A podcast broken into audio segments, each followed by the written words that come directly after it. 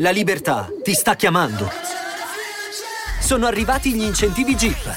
Oggi sei libero di scegliere Jeep Avenger, il suburbano più compatto di sempre, in versione elettrica, ibrida e benzina, tutte alla stessa rata. Gli incentivi Jeep ti aspettano. Corri in concessionaria, ora. Info su jeepofficial.it.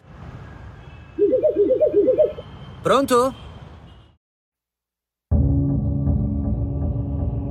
Iniziamo questa puntata con un piccolo test. Provate a chiedere a chiunque per quanto tempo l'alien compare nell'omonimo film del 79 di Ridley Scott. È molto probabile che riceviate delle risposte al rialzo. La verità infatti è che lo xenomorfo compare nel film per meno di 3 minuti su 117 di durata totale. Possiamo dire che il segreto dell'originale Alien è anche questo, suscitare una paura dell'ignoto, di un qualcosa che non viene mostrato per la maggior parte del tempo, eppure è una presenza costante per tutto il film. Come sappiamo bene, Aliens Scontro Finale, il sequel di James Cameron, ha puntato su tutt'altro, aumentando tantissimo la presenza degli alien a schermo e focalizzandosi sull'azione. Sono due film in un certo senso diametralmente opposti, eppure hanno entrambi degli indubbi meriti. Di giochi dedicati alla licenza di Alien ne sono usciti molti nella storia, ma la cosa particolare è che tutti hanno finito per ispirarsi proprio al sequel, a quell'Aliens scontro finale a base di Colonial Marines e armi da fuoco. Questo vuol dire decine di alieni a schermo e un'attenzione generale sempre sull'azione. Prima di Alien Isolation, insomma, non c'era mai stato un gioco ispirato alla licenza che riprendesse le atmosfere del film originale. Tutto però è cambiato nel 2006, scopriamo come. Creative Assembly è una casa storica di sviluppo, esiste dal 1987 nel West Sussex inglese ed è famosa soprattutto per la saga di Total War. Nel 2005 viene acquisita da Sega e grazie all'acquisizione ottiene accesso a licenze alle quali prima non poteva nemmeno immaginare di avvicinarsi. L'anno successivo, nel 2006, Sega acquisisce i diritti di Alien e mette subito in sviluppo diversi giochi ispirati alla licenza. Questa acquisizione fa molto parlare in Creative Assembly, all'inizio solo all'interno dell'azienda, proprio perché tra i dipendenti ci sono alcune persone che sono appassionatissime della licenza di Alien. Tra questi c'è Alistair Hope, Creative Director, nel 2008, quando l'azienda finisce di lavorare su Vikings Battle for Asgard, proprio Alistair crea un trattamento di 5 pagine su un survival horror basato sulla licenza di Alien. E parte proprio dal concetto che citavamo in apertura. Nessuno prima aveva mai fatto un gioco di Alien ispirato alle atmosfere del primo film. Alistair ci mette molto impegno in questo trattamento e ha un'idea già abbastanza chiara del gioco, soprattutto su un dettaglio. Vuole che sia in prima persona. E qui dobbiamo aprire una parentesi. Siamo nel 2008 e i survival horror in prima persona non sono esattamente una cosa comune, anzi sono rarissimi. La serie di Amnesia è probabilmente una delle poche che si possono citare come esempio, ma i survival horror generalmente sono tutti in terza persona. Anche per questo motivo, Sega quando riceve questo trattamento lo rispedisce al mittente. In primo luogo nessuno è convinto che la prima persona possa funzionare in un survival horror e in secondo luogo in generale si preferiscono progetti che enfatizzino il lato più action della storia. E così Alistair riceve una risposta negativa, affiancata ad una proposta. Quello che Sega vorrebbe è che Creative Assembly si metta a lavorare sul nuovo gioco delle Olimpiadi invernali, un'altra licenza acquisita da poco. Diciamo che Alistair Hope non la prende proprio di buon grado e non si arrende, convincendosi che probabilmente un documento non era lo strumento più adatto per esporre la potenza delle proprie idee, decide di raccogliere un piccolo team all'interno di Creative Assembly, fatto di artisti e programmatori. A questo punto siamo nell'aprile del 2009 e questo piccolo team si dà 5 settimane di tempo per creare un fake footage. Non avendo tempo per raccogliere altre risorse, utilizzano l'engine di Battle for Asgard, fanno alcuni interventi per riportare la prospettiva in prima persona e cercano il più possibile di lavorare sulle sorgenti di illuminazione. L'engine di Vikings infatti era stato pensato per supportare ambientazioni esterne e quindi supportava una sola sorgente di illuminazione, il che rappresentava un bel problema per la visione di Alistair in quel momento. Insomma, mettere insieme questo breve video di due minuti è già una discreta sfida, eppure il risultato è davvero ottimo. Tra l'altro, lo stesso video si trova ancora oggi su YouTube. Diciamo che gli elementi di quello che poi diventerà Alien Isolation ci sono già tutti. Le ambientazioni sono già modellate con una cura notevole e con un rispetto assoluto del materiale di origine e c'è già quest'ansia costante, questa sensazione di solitudine mentre si attraversano i corridoi dell'ambientazione. Solo alla fine della demo compare lo xenomorfo. Ecco, questo breve video fa esattamente quello che il documento non era riuscito a fare. Sega a questo punto è molto più convinta, ma non solo. Il video arriva anche in 20th Century Fox e gli executive della major cinematografica rimangono assolutamente allibiti da quello che Creative Assembly è riuscita a fare in 5 settimane. Ed ecco quindi che il gioco riceve luce verde per lo sviluppo, con un grosso ma. Sega rimane convinta sulle sue posizioni. Alien Isolation dovrà essere un gioco in terza persona. Alistair cerca di fare buon viso a cattivo gioco, dopotutto è riuscito ad ottenere l'approvazione per il progetto che tanto desiderava. E quindi i lavori cominciano. L'idea è da subito chiara, nel gioco ci dovrà essere un solo alien, proprio per rispecchiare il più possibile l'atmosfera del film originale. Un altro concetto chiaro a tutti è che tecnologia e armi non aiuteranno assolutamente il giocatore. La sopravvivenza sarà più una questione di istinto, per cercare di capire le regole di questo costante gioco tra gatto e topo che si svilupperà tra il giocatore e l'alieno. Creative Assembly comincia a lavorare anche sulla figura del protagonista e arriva ad un'idea notevole. Non molti lo sanno, ma originariamente Aliens Scontro Finale includeva una scena all'inizio del film dove a Ripley veniva mostrata una foto di sua figlia, morta mentre Ripley era in criostasi all'età di circa 66 anni. È una scena che successivamente è stata tagliata dalla theatrical release e oggi si trova in alcune edizioni on video. L'aneddoto molto interessante è che la cosa aveva fatto molto arrabbiare Sigourney Weaver, che è sempre stata estremamente protettiva del personaggio di Ripley. Quella scena era essenziale per spiegare il senso materno che Ripley prova nei confronti di un'altra bambina, Newt, un personaggio fondamentale in Aliens contro finale. Ecco, recuperando questo aneddoto, decidono quindi di mettere il giocatore proprio nei panni di Amanda Ripley, la figlia di Ellen, 15 anni dopo gli eventi del primo Alien. Intanto che il concept del gioco comincia a prendere forma, Creative Assembly riceve un'incredibile sorpresa da parte di Fox. La major cinematografica infatti gli fornisce più di 3 terabyte di materiale del film originale.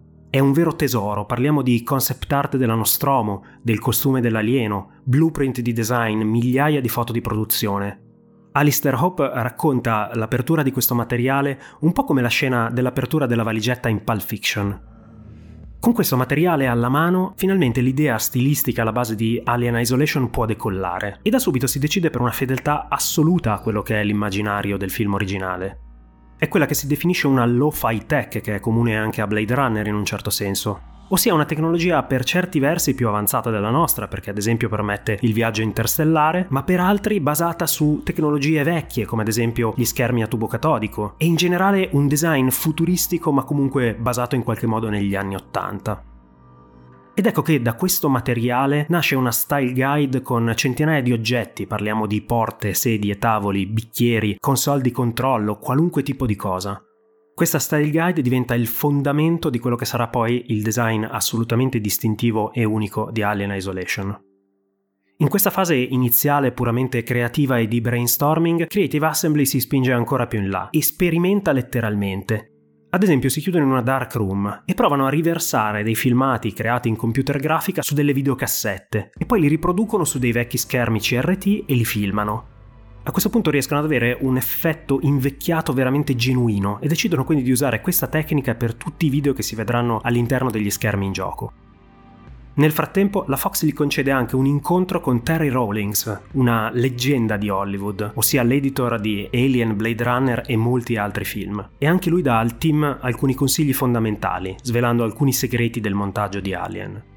È proprio così che nascono alcuni dettagli incredibili del gioco, come ad esempio il rilevatore di movimento, che per quanto ridisegnato rispetto al film originale ha la particolarità di sfocare lo sfondo quando lo si porta in primo piano, creando un effetto ansiogeno indimenticabile.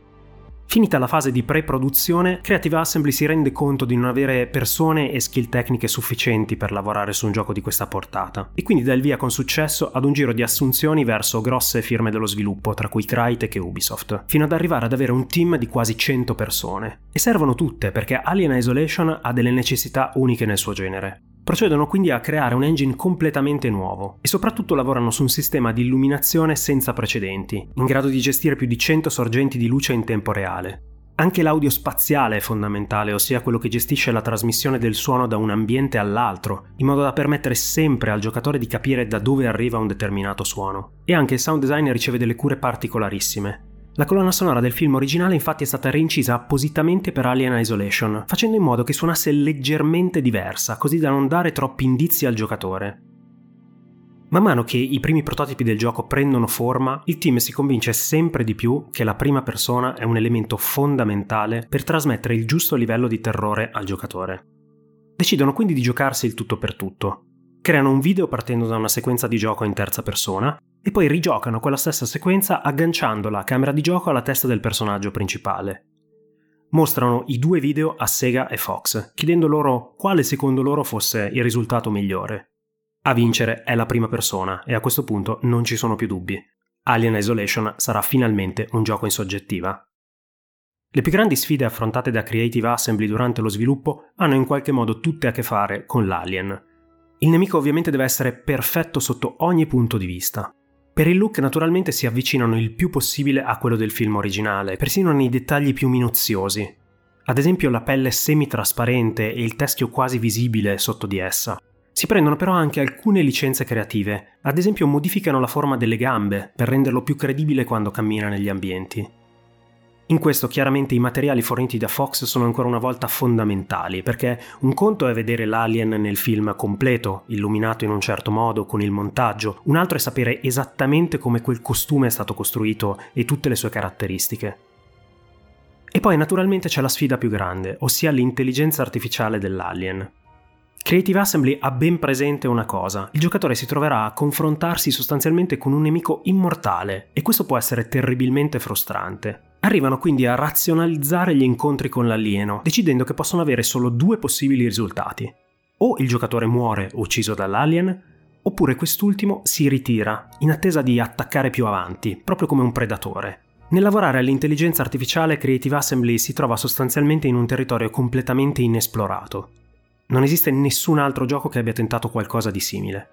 E qui nasce un'idea rivoluzionaria, L'intelligenza artificiale dell'alieno viene divisa in due livelli, uno che possiamo definire basso livello e un altro che possiamo definire alto livello.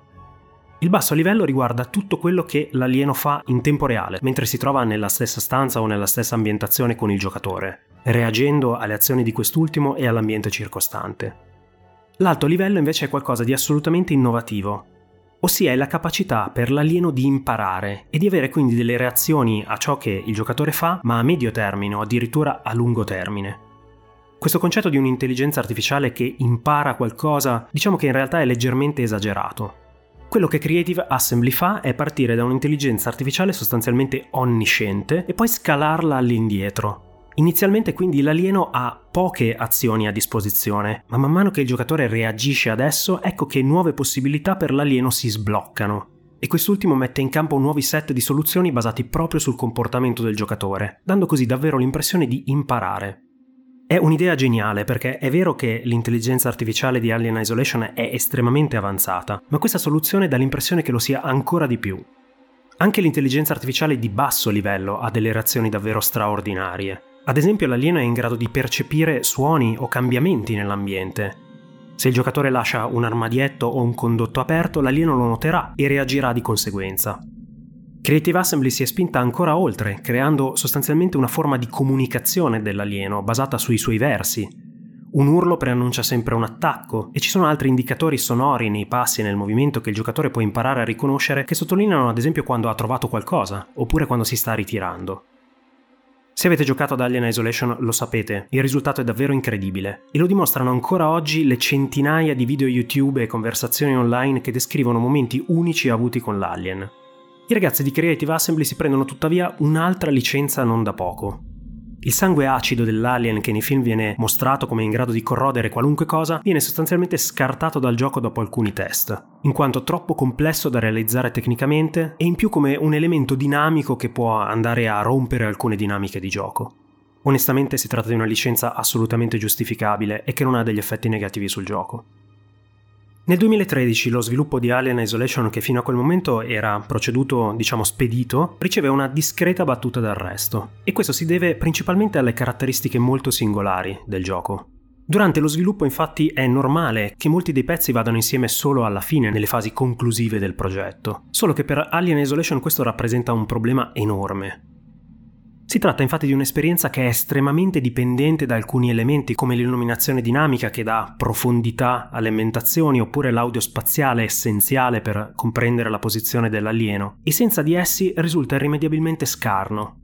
Per questo durante i test interni il gioco in qualche modo sembra sempre mancare di mordente e fatica a spaventare chi lo prova. Conseguentemente in Creative Assembly comincia a nascere una certa preoccupazione di aver lavorato per anni a un qualcosa che non riesce a funzionare come loro avevano immaginato. Mettono quindi in pausa tutto il lavoro orizzontale sulla produzione e decidono di concentrare l'intero team sulla produzione di una demo perfettamente ripulita che presenti tutti i componenti sostanzialmente del gioco finito. Ed ecco che quella demo di circa 10 minuti finalmente funziona alla perfezione. L'intelligenza artificiale non è ancora del tutto definitiva, ma già mostra delle reazioni notevoli ai comportamenti del giocatore. L'audio spaziale funziona esattamente come avevano sperato e quindi permette al giocatore di avere delle vere percezioni sensoriali all'interno dell'ambiente e tutto improvvisamente mette ansia e paura al giocatore. Questa stessa demo sarà quella che poi verrà mostrata ai giocatori e al pubblico prima dell'uscita del gioco e convincerà tutti della bontà del progetto. Poco prima dell'uscita Creative Assembly si mette a lavorare su due contenuti aggiuntivi per il gioco finito che usciranno successivamente e qui riceve forse una delle più grandi gratificazioni di tutto il percorso di sviluppo. Quasi tutto il cast originale, con l'unica eccezione rappresentata da Ian Holm, decide di prestare le proprie voci per uno dei DLC del gioco. E Sigourney Weaver in particolare avvalla completamente il progetto, dicendo che trova il gioco e la storia veramente interessanti.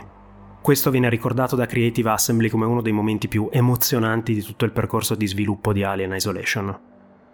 Il gioco esce il 7 ottobre del 2014 e all'inizio nessuno è molto sicuro del successo. È un gioco dopo tutto che prende le distanze dalle caratteristiche che solitamente hanno i giochi con grossi budget. Ha un incedere lento, misurato, è piuttosto punitivo, si basa molto più sull'istinto che sulla gratificazione spicciola del giocatore. Decisamente non è un gioco per tutti. Eppure le vendite superano i 2 milioni di copie in meno di 6 mesi. Ma non è solo una questione di numeri. Negli anni Alien Isolation è diventato un prodotto di culto e basta farsi un giro su YouTube o su Reddit per rendersi conto di quanto i fan siano assolutamente innamorati di questo progetto. In primis proprio perché è un gioco diverso da quello che solitamente siamo abituati a giocare, proprio in come si relaziona con il giocatore, sulle concessioni che gli fa e su come dialoga con esso. Inoltre ha portato della vera innovazione in uno dei campi che nel videogame di rado fanno salti evolutivi importanti come ad esempio l'aspetto grafico, ossia l'intelligenza artificiale. Il risultato è che a quasi dieci anni dalla sua uscita ancora moltissimi chiedono quotidianamente a Creative Assembly informazioni sull'uscita di un possibile sequel. Gli sviluppatori hanno più volte ribadito che non hanno piani per un seguito e questo conferma ancora una volta l'unicità di Alien Isolation. Un prodotto unico nel suo genere e soprattutto un prodotto fortemente voluto dal suo sviluppatore che è andato a cercarsi questa opportunità e che ha fatto di tutto per meritarsela e poi difenderla fino in fondo, consegnando nelle mani dei giocatori quello che verrà ricordato per sempre come il più grande omaggio al film di Ridley Scott del 1979. Signing off.